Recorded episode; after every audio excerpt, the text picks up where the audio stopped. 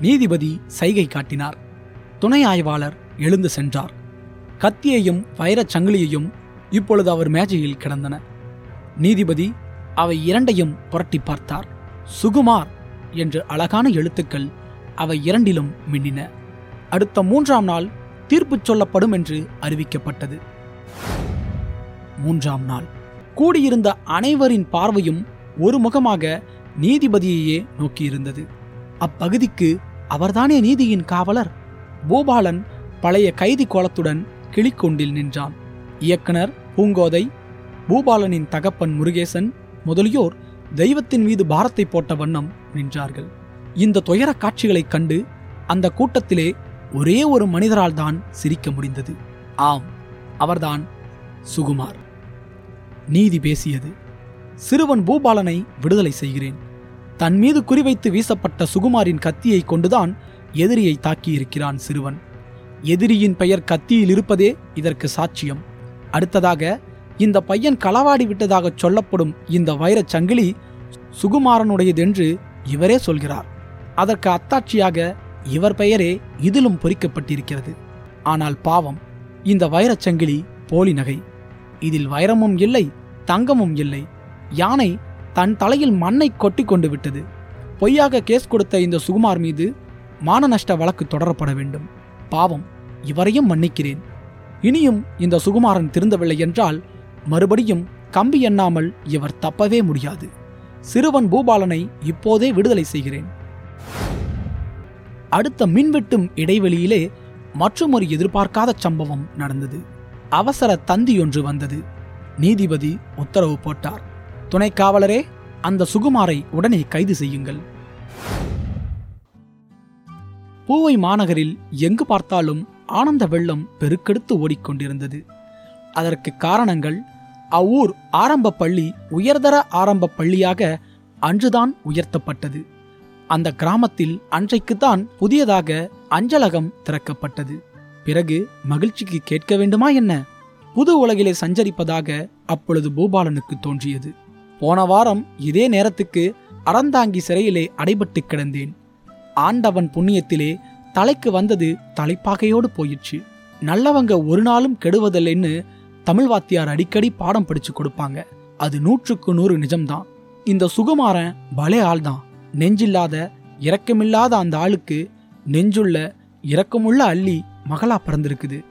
நத்தை வயிற்றுல முத்து பிறக்கிற கதை தான் ஆனா தங்கச்சி பூங்கோத பூங்கோதையே தான் அது உடம்பெல்லாம் அன்பு செய்கையெல்லாம் அன்பு தான் அது மாதிரியே தான் அதோட அப்பாவும். நான் ஏழை வீட்டு பையன் அதுவோ பணக்காரங்க வீட்டு பொண்ணு. மலையும் மடுவும் சடுகுடு விளையாடுற கதை தான் ஆண்டவன் பலே கில்லாடி தான் படைப்பின் புதிர் ரொம்ப அதிசயம். அதை காட்டிலும் அதிசயம் வாழ்க்கையின் புதிர். வயதிற்கும் அப்பாற்பட்ட வரப்பு கோட்டில் நின்று அவனது எண்ணங்கள் ஓடின. சுவரில் மாட்டியிருந்த கண்ணாடியில் முகத்தை பார்த்து கொண்டான். புதுச்சட்டை புது கால்ச்சட்டை மாற்றினான். வாரி விடப்பட்ட கிராப்பில் ஒரே ஒரு மயிரிலை.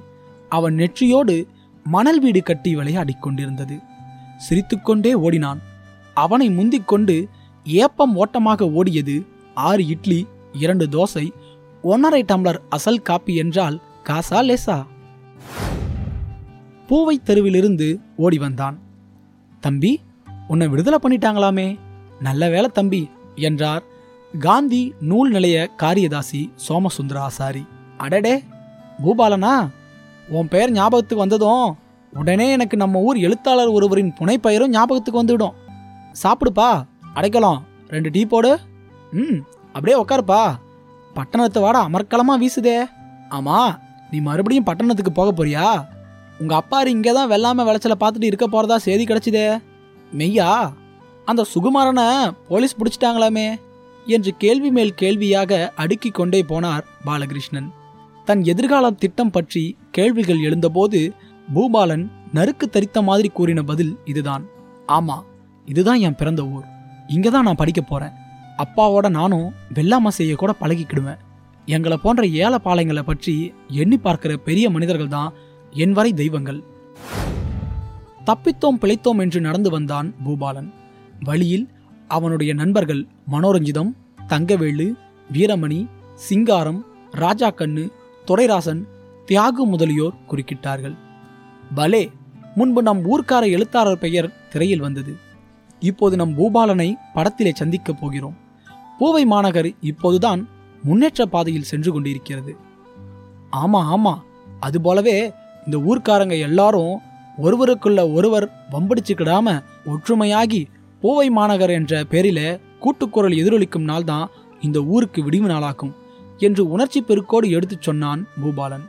அப்பொழுது அவன் அருகாமையில் ஒரு பெரிய நாய் வாளை குலைத்து கொண்டே வந்து நின்றது. ஒரு கணம் தொடுத்த கண் வாங்காமல் அந்த நாயை பார்த்து கொண்டிருந்தான் பூபாலன். குபுக்கென்று கண்கள் கலங்கிவிட்டன. அந்த ஒரு நாள் கப்பலோட்டிய தமிழனுக்கு சிரமணங்கி கரம் கூப்பி அஞ்சலி செய்து திரும்புகையில் கார் விபத்துக்கு ஆளாகி உயிர் துறந்த தாய் நாய் விட்டுச் சென்ற அந்த நாய்க்குட்டியை தூக்கிக் கொண்டு ஓடிய சம்பவத்தை அவன் எப்படி மறப்பான்? வீட்டுக்கு வந்ததும் அந்த நாய்க்குட்டிக்கு உண்டான எதிர்ப்புகளை சமாளித்து அதை தன்னோடு வைத்துக்கொண்டு வளர்க்க திட்டமிட்ட போது அது காணாமற் போன நிகழ்ச்சியைத்தான் அவனால் மறக்க முடியுமா? இல்லை. காணாமற் போன அவனுடைய அருமை நாய்க்குட்டியை படப்பிடிப்பு தளத்தில் கண்ட கண்கொள்ளா காட்சியைத்தான் அவன் மறப்பானா? கடைசியில் சுகுமாரின் கம்பெனியில் பார் விளையாடினான் அல்லவா? அப்போது முன்கூட்டியே முடிவெடுத்த திட்டத்தின்படி அவன் அந்த நாய்க்குட்டியுடன் தப்பி வாசலுக்கு வெளியே நின்ற பூங்கோதையின் காரில் குதிக்க எத்தனம் செய்தபோது சுகுமாரன் குறிவைத்துச் சுட்டதை நீங்களே நினைவு வைத்துக் கொண்டிருப்பீர்களே. அப்போது அவன் மட்டுமே தப்பினான். நாய்க்குட்டி சர்க்கஸ் கூடாரத்தில் அகப்பட்டு விட்டதாக எண்ணியிருந்தான்.